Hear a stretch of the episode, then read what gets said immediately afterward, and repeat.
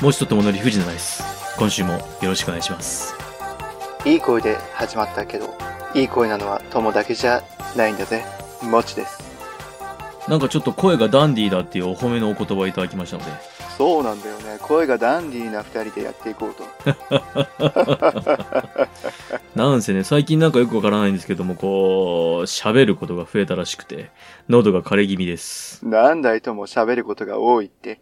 喉が枯れ気味だとかっこいいって言われるんで、常に枯らしていった方がいいんだろうなと思っています。それは枯れたおじさんのことを言うのかいどうしましたあんまり考える間が足りない から、今、話が追いつかないぜ。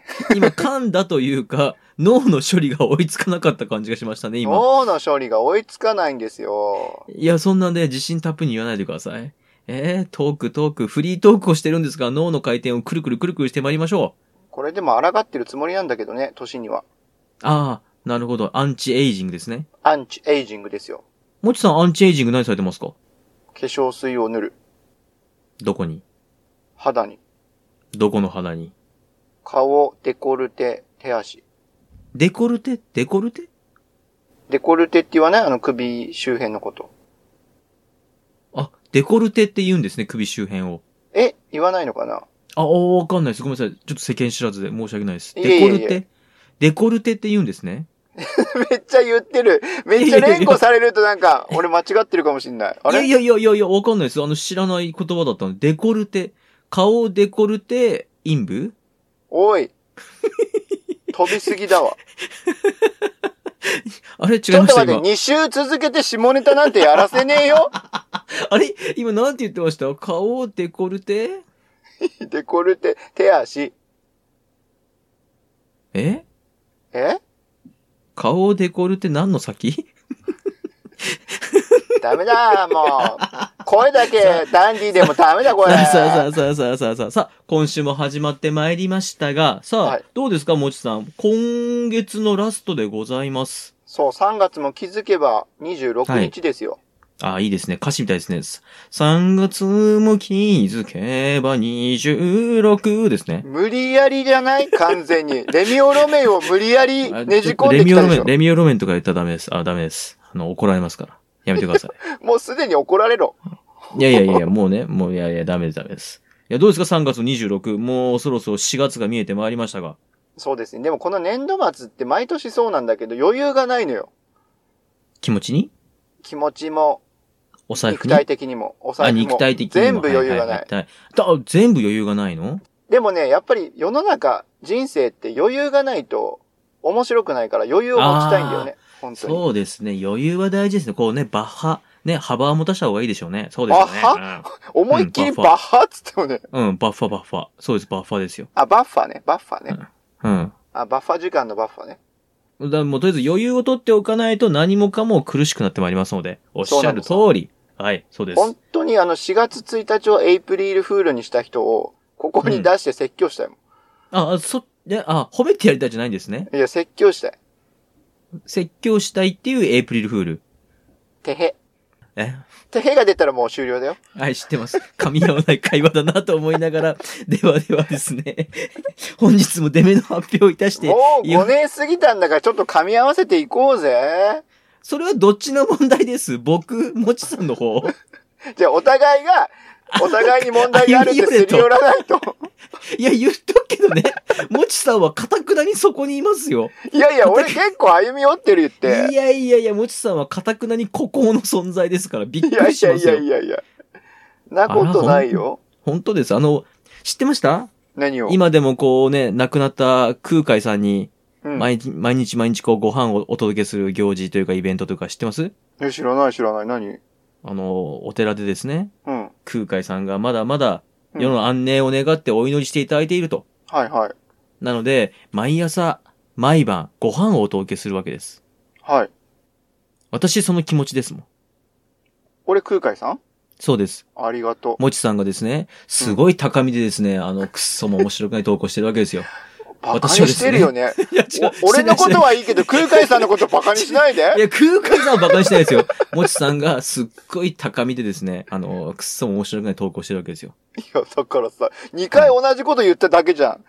あ気づきました ただ、ただ俺に、バリ増言ぶつけたかっただけでしょ。いや気づきました。すっごい遠い、気づいたよ僕、僕はそう、すごい遠いところにいるんですけども、私はね、ね、毎日2回ですよ。あのー朝と、まあ夜、こう、ご飯をお届けに上がりまして、一歩でも近づこう、一歩でも近づこうとしてるんですけども、違うでしょ、ええ、どうしました 違うでしょトマクがそっから悪口を言いたいだけなんでしょご飯を届けに行く体で、近くまで行って、悪口言って、じゃあ帰りますねって帰ってくるんです ね。全然近寄ってくんないじゃん。そんなことはないですよ。じゃあさあ、本日の出目発表しますよ。行きますよ。はい、お願いしよまろしす。いですかさあ、では参ります。えー、1番お願いします。はい、1番、相方に話してほしいトークテーマ。はい。2番お願いします。 2番、スナック。はい。3番がですね、歴史つまみ食いのコーナはいー、。怪奇事件、昭和編。昭和。この前の大正編良かったからね。あの、好評でした。大好評でしいた。や、良かった。うん。はい。えー、4番がですね、はい。えー日本怪奇事件明治編。明治ね。はい。えー、5番がですね、はいえー3月26が何の日でした3月26が、はい。カチューシャの花の日。えー違います。カチューシャの歌の日 ですね。えー惜しい、惜しい、惜しいと思います。はい、惜惜ししいいなと思います。惜しいな。えー、文字6数合っ番てたのがに、なうん、文字数は合ってましたね。えー、6番がフリートークでございます。では、はい私が振ります。はいよろしくお願いします。いきますえいやいけ責任重大。 !3 番、 3番、お歴史つまみ食いのコーナはい。ー、日本怪奇事件昭和編です。昭よろ和しくお編願いします。でありがとうございます。す。楽しみ。前回大賞編がですね、うん。まあ、とても、とてもご好評いただいておりまして、面白かったもあの、特にですね、最後、もちさんが大好きな最後のお話ん。いがや、ですね、最後の話なんで入れたかなと思ったけど、他は面白かったよ。あれ一う番、一番評判がいいんですけど、あれが。いやいや、あれ時間余ったから入れ込んだやつでしょ。違う違う違う。綺麗に終わりすぎるからって入れ込んだやつでしょ。余った手で入れましたけども、むしろ、あれのための助走でした。いやいや、余計だわ。でもご安心ください。はい。本日はですね、はい。本当に綺麗に終わらせます。おー、ハードル高いよ。飛べるかあなの、変な話ですけども、うんハンカチご用意いただいてよろしいですかわかった。準備する。はい。これ、マジな話で、最後泣くと思います。ええー。いいの本当にそんなハードル上げちゃって。はい。でじゃは、期待してそますよ。の、泣くまでの助走、いきますか。よろしくお願いします。はい。大えー阪毎日新聞ですか、 どうしましたやめてください。悪口を言うのやめてください。悪口は言ってないでしょ。どうしましたどうしました 進めてもよろしいですかいいですかお願いします。はい。はい。え私の認識の中ではですね、今この瞬間も次の瞬間にはもう歴史となっておりますので、皆様の日々の営みや、えーそういった日々のあれこれ、そういったものも歴史の一部と思っております。ということで、今回は、はいえー昭和、昭和の時代にありました、実際に新聞等に上がっていた怪奇事件を集めてまいりましたので、昭和は64年まであるから長いよ。あ、素晴らしい。ちなみに、もちさんは、はい。犬派、猫派、どっちですか猫派。はい。じゃあ、犬の話をします。なんでやねん。えー昭和4年2月のお話です。昭和4年はい。じいちゃん生まれた年だ。ああ、おめでとうございます。ありがとうございます。犬が往来の遺失物をうん警察署へ届け出たお話です。遺失物をはい。届けたの、そうです。ワンちゃんが、うんなんか落ちとるなっていうことで、これを警察署へ届け出たということで、ああ、不思議な話だね、となっております。え、でもその遺失物が何かが重要なんじゃないのああ、なるほど。ではではではですね、中身を早速語っていきましょう。ちなみにこちら、えー東京日日新聞です。お大阪じゃない。ああ、もうね、な、何ですか、大阪って。大あれ阪お大阪うん。え、参りますよ。はい。えー昭和4年2月31日の午後4時頃。ちょっと待って、ちょっと待って。はい。ちょっと待って、もう一回言って日付。嘘です。1月です。あよく気づきましたびねっくりした。素晴らしびっくりい。したよく気づきましたね。素晴らしい。あの、焦たさっと流されるかと思ったんですけども、流されませんでしたね。で、危さ、ねなさっと流された上で、2月は31枚ないでしょうの、このいつもの流れやろうと思ったら、よく気づきましたね、もちさん。素晴らしい。今日はで、聞参くりま耳がす。ピンピンだよ。えー1月31日の午後4時頃、東京池袋警察署の入り口を、はい。黒い風呂敷包みを加えたポインター種の白い犬がうろうろしていました。黒い風呂敷包み結構大きいね、じゃあね。まあ、サイズ的なもんちょっと書いてないんですけれどうも。んうんうん。で、あら、警察官の人がですね、一人、あれうん。なんだって、あのワンちゃんと。で、そうだよ不ね審に思いまして、まあ、うんワンちゃんに近づきますと、うん。ワンちゃんはですね、尻尾を振って近づいてきたかと思いますと、はいその包みを警察官の前に差し出しました。えー、わかったのかなはい。で、この風呂敷を開いてみますと、うん中からですね、うん神田区錦町、まあ、何丁目何番、ちょっとこれはあのね、あの、はいはい、はいまあ、個人情報なんでま上があってないんですけ個人情報だど、からね。はい。え、岡田さんのうん。お名前で、うん。 211円と129円。これ、今の価値とは違いますからね。そうだよね。当。時の211円、129円はまあ、まあ、大金ですよ。大金だよ、きっと。の、簡易保険証書が2通入ってたと。へえ。はい。で、警官びっくりしまして、おーと。で、この拾い主であるその賢いワンちゃんの身元を調べますと、うん。西巣鴨町池袋にあります、うん。まあ、紙を扱っている商店のジャックというワンちゃんでした。かっこいい名前だな。うん。はい。で、日頃、まあ、ご主人と一緒にですね、お買い物行ったりするので、うん。評判のいいワンちゃんだったんですけども、うん。うん。このジャックが銀行前で拾ったこの風呂敷包みを警察署に届けたということで、まあなんと不思議なお話ということでこちら、えー新聞に残っております。なるほど。はい。ということは、無事に岡田さんに届いたってことなのかなもうそりゃそうでしょう。ここまで言ってるんですから。ね。はい。いや、それはすごいめでたい事件だね。すごいお話でしょうん。さあ、次参りますよ。はい。次は、放置新聞に載っていたお話でございまおー放置す。新聞。ジャンルえが次もなんとですね、うん。えー飼い犬のお話です。あら、ワンちゃん賢いね。はい。えーこちら昭和6年1月のニュースでございます。はい。えー飼い犬が宝を嗅ぎ出した花坂じいさんのようなお話ということで載っております。ええはい。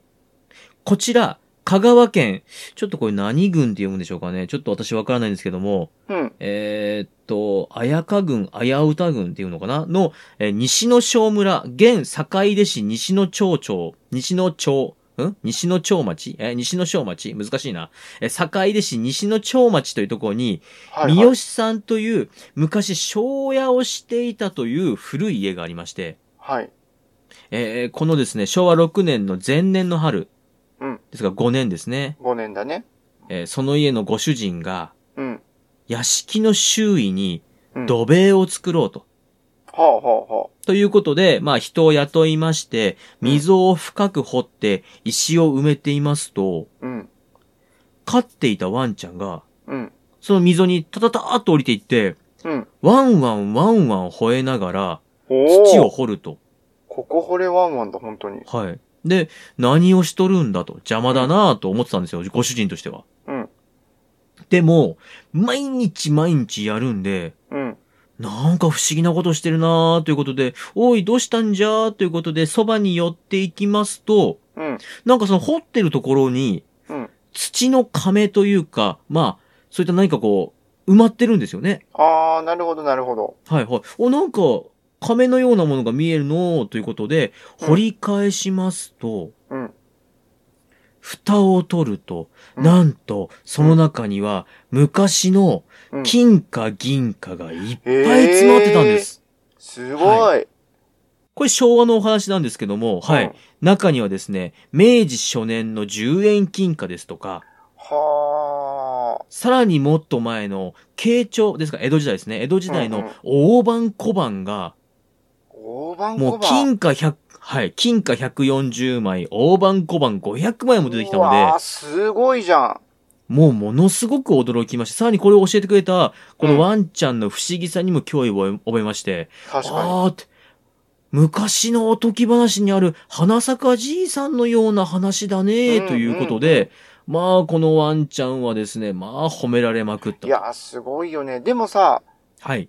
昔ともくんの話の中で、歴史つまみ組の中であったと思うんだけど、はいこ。のむ昔ながらのこう財宝って、はい。持ち主が子孫が分かれば子孫に行くって話だったよね。ああ、もう素晴らしい。まさに、えこの記事実は続きございまして、はいはい。えこの三好さん、うん。この掘り出したものを県庁へ届け出ました。はい。掘り出しましたと。うん。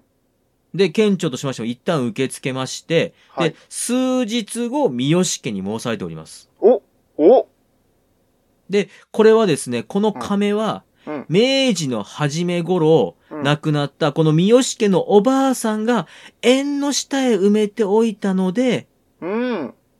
その下、あまあその縁の下を、まうんあ、死んだ後掘ってみると見つからなかったのが出てきたんだねという決着がつきましはてあなるほはど。で、こちら当時のお金で1万3000円になったということでございまうす。わあそれはもうおばあちゃまからの恵み物だね。そうですね。うん。いや、もしさんよく覚えてましたね、そんな話。うん、すごく印象に残ってたからね。ああ、なるほど。では、もちさんの大好きな、えーはいホルモンのお話をしましょう。言ったっけ俺今。いや、好きだえけえどどもう。しました どうしました俺てっきり猫が来るかと思ったら、いや、好あいえきいだよ。えいえ、あもちさんの大好きなホルモンの話をホしたルいとモン思いはま好す。きだけどね。は。はいい。ですよね。はい。はい。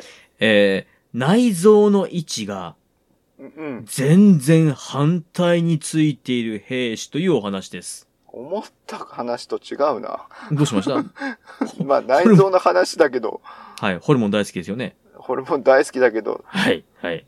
えーでは参ります。はい。えー昭和6年1月のニュースです。同じ時期だね。青森歩兵第5連隊第1中隊に、うん内臓の位置がうん。左右全然反対についているという、珍しい兵隊さんがいらっしゃることが分かりました。うーん。この方、うん。この年の1月10日に初年兵、ですがまあ兵隊さんの1年生として入ってきました。うん。えー増田明さん22歳。はい。はい。えー身体検査の際に、うんあれなんか変だなと。あれなんか変だなって話になっていたんですけれども、うん。今回、青森県立病院でうん、きっちり調べたところ、うん。各内臓がすべて左右反対にあることが分かりました。え、すべて反対なのすべて反対だったんですう。わー、マジか。はい。内臓が例えば一部、うん。まあ、心臓の位置がちょっと左右が逆とか、まあね、まだ聞いたことあるよね。たまになんかこうちょっとずれてるんだよって話はあるとしても、うん。この増田さんのように全部が全部反対っていうのは、うん。医学上もとても珍しいというニュースが、えーこちら上がっております。珍しいね。まさにサウザーのようなお話だね。サウザーあれ北斗の拳のサウザーって心臓逆じゃなかったっけああ、そうでしたっけあら、違ったっけえ、その、不確かな情報を持ってくるのやめてもらっていいですかごめん。あええれ普通そにうだと思っ謝られたた。あれ、そうサだとウ思ザったーって逆でした、左右。あれサウザー逆じゃなかったっけ違ったっけいそれでわ飛行が効えかなかったっていう。ああ、なんかそんなエピソードありました全然うん覚えてないです。全然覚えておりません。すいません。はい、では参りますよ。はいよえー、次、えー昭和5年4月。うんこちらはですね、時事新報に載ったニュースでござ時い事ます。進歩。はい。死んだ女房が、はいお通夜の晩にいなくなったというニュースです。いなくなった。はい。えーこちら、えー福島県はい。郡山市中江堀養蚕、養蚕教師の奥さんで滝さんという方がいらっしゃったんですけども、ハキさん。はい。えもう一回言いますえ、福島県郡山市うん中江堀の、えー養蚕教師の奥さん、養滝さんで蚕す。教師って、あの、解雇で先すね。生。か。解雇を教える教師の。そうですす、そうです。はい。え、この、え、奥さん48歳の方ですけども、はい。え、1ヶ月前から病気治療を行っていたんですが、はい。えー、4月14日午後11時頃、えー残念ながらお亡くなりになりましうーて、ん。えー親戚やですね、ご近所の方が集まりまして、通夜をします。うんで、通夜の最中ですね、えー15日午前2時過ぎ頃ですか。うん。えーお通夜、まあ皆さんがうとうとと居眠りをしている間、うん。えー寝かせておいたうん。布団が、うん。え、もぬけの殻となって奥さんがいなくなると。ええー、マジではい。えっと、奥さんがいないとなりまして、うん大騒ぎとなりまして、直ちに郡山署に捜索願を出すとともに、うん。その場にいた三十数名がですね、うんもうこの付近を大捜索するわけです。そうだよね。はい。うん。ところが、見つかりません。えー見つからないのはい。あれ蘇って出かけたのかと。迷い出たのかとうか、ーん。もう、なんて不思議な事件なんだろうということで、うんまあ一時期街を騒然とさせたんですが、うん。うん。えーその時ですね、えー奥さんのまあ旦那さんですから、まあなんていうんでしょうね、こう、模試というか、接種というか、うん。うん。えーその方の段によりますと、奥さんはもうですね、えートイレにも行けないほど衰弱していたと。うん。で、亡くなって、えー午前2時頃までは覚えてたんですけども、うん。えーいつの間にかいなくなったんですよね、と。本当にえーと、その後、探したんですけれども、うん。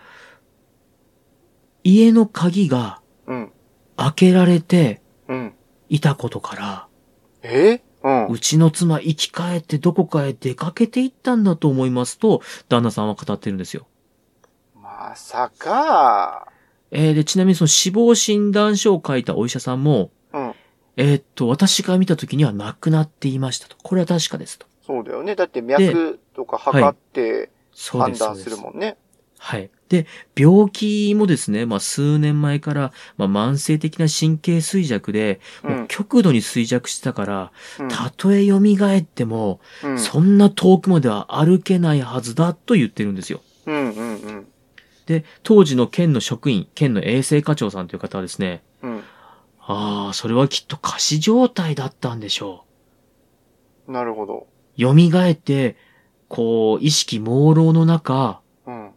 どこかに行っちゃったんだね、ということで、結局えー、奥さん、見つかりませんでしたよっていうニュースなんです。うん。え、謎のまま終わったってこと謎ですね。ええー。こマジれ、かい。不思議じゃないです。不蘇思議。ったって、そんな遠くまで行けるはずがないくらい衰弱してるはずなのに、うん。あたり探してもどこにもいないんですよ。でも鍵は開けられた形跡があるんだもんね。はい、これはですね、ぜひ名探偵の方に、犯人を探していただければと思います。うーん犯人は、や、やめた。やめた あの、一番良くないパターンだと思いますよ。あの、本当に。振りかぶっておいてやめたっていうのやめてもらっていいですかね。古畑任三郎でした。ニンタプロ、ニンタプロ。任三 郎さあ、ではその古畑さんに最後ですね、最後、まあこれはですね、えー娘さんのいらっしゃる方は涙を覚えるかもしれません。皆様ハンカチの方をご用意ください。はい。ちなみに、あれってよく聞く、あのお話ってこれが元なんじゃないっていうお話でございます。なるほど。モデルケースということかな。はい。えー昭和7年9月、はい。円卓、まあ、タクシーですね。はいはい。タクシーが、死んだ娘の幽霊を乗せてきた話です。えはい。えー、こちらの記事、えー、放置新聞に上がっております。えはい。えーっと、こちらですね。嘘のような事実のお話ですと、まあ、わざわざお断りが入った上で新聞に載せられているんですけども、そまあ、かじゃどうも、はい、事実があったようかか信じな、られないようなお話ですよね。まあ、まさに不思議な事件だなと思うんですけれども、はい。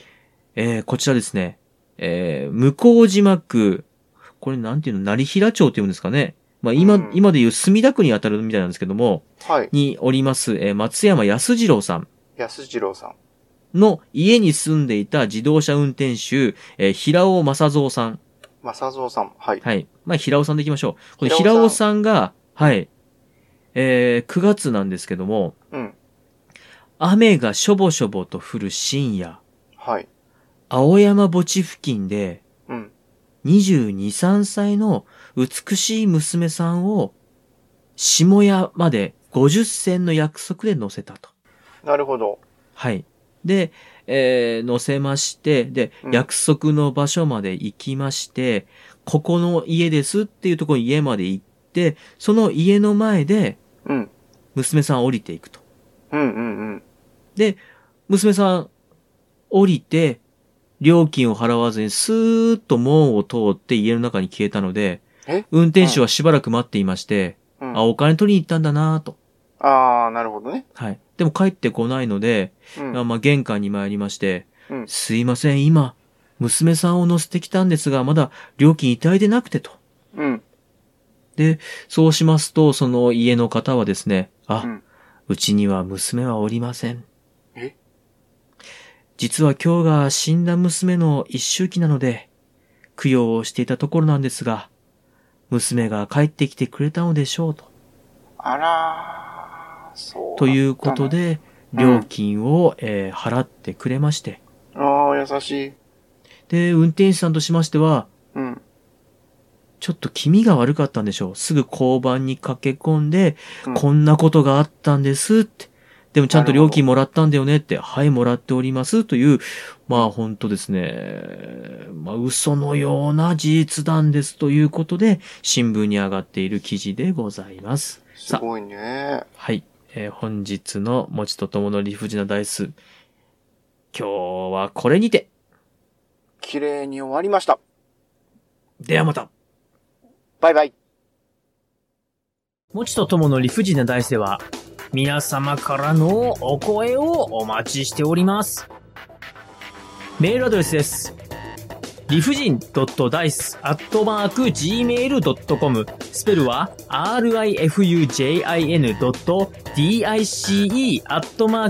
rifujin.dice.gmail.com また、ツイッターアカウントは、もちとともの理不尽なダイスってやっておりますので、そちらの方に DM もお待ちしております。ハッシュタグは、もちとともの理不尽なダイス、または、もちともでつぶやいてください。よろしくお願いいたします。持ち的漢字検定準一級へのよ道ろしくお願いしよます。ろしくお願いいたします。今回も四字熟語についてご紹介していきたいと思います。はい、ありがとうございます。はい。前回四字熟語の中で漢数字の1が含まれているものが多いですよってお話をしたかと思うんですけれども、途中で切られた話ですね。そうです。なんで最後まで言うわないんですかなんで最後まで言わないんですかびっくはい、りしたよ。あのまま終わると俺も思わなかったからね。今日は関数字の2ですね。さあさあさあ2から違うわ。おあ、うわお願いします。はい。実はあの、天という字、天と地の、天うんうんうんうん高くの天。はい、はい。この字が含まれている四字熟語というのも実は多いんですよ。ええそんなに驚くええあー続けてください。はーい。例えばですね、えー例題でいきますと、天神地義。ええいやいや、知らないでしょうよ。はい、続けてください。天神名号。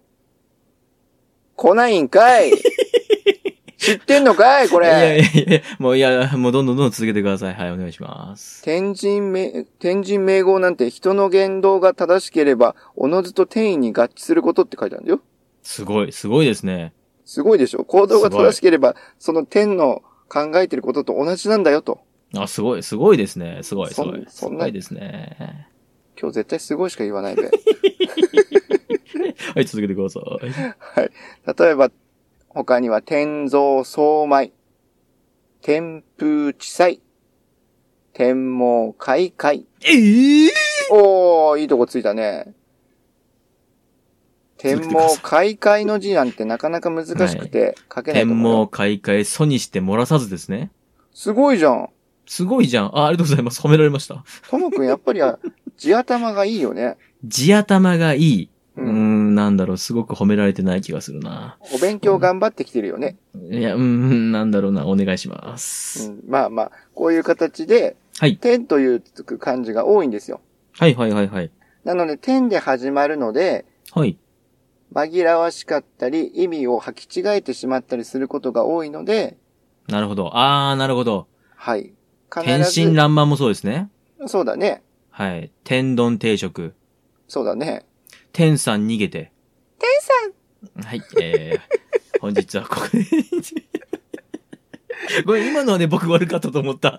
ごめんなさい。今のはね、天さん逃げては言わなきゃよかったと思った。ごめんなさいね。ごめんなさい。本当思いついたら言ってしまいました。はい。はい 今日はこれにてバイバイ